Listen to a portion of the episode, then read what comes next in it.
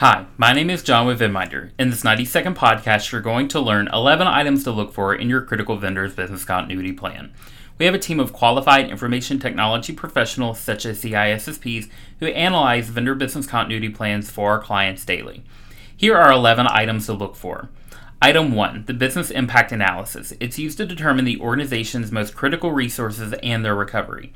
Item 2 The Incident Response Plan. It's used to determine if a cybersecurity event is an incident and how the vendor will handle it. Item 3 Disaster Recovery Plan. You want to know how your vendor plans to address disaster outcomes. Item 4 Relocation Plan. It's what the vendor plans to do when they're forced to move to a different facility. Item 5 Pandemic Plan. It should recognize the impact of 50% of your vendor's workforce potentially being out sick as it'll affect operations. Item 6 Plan Testing. We prefer to see exercises performed quarterly and a full test annually.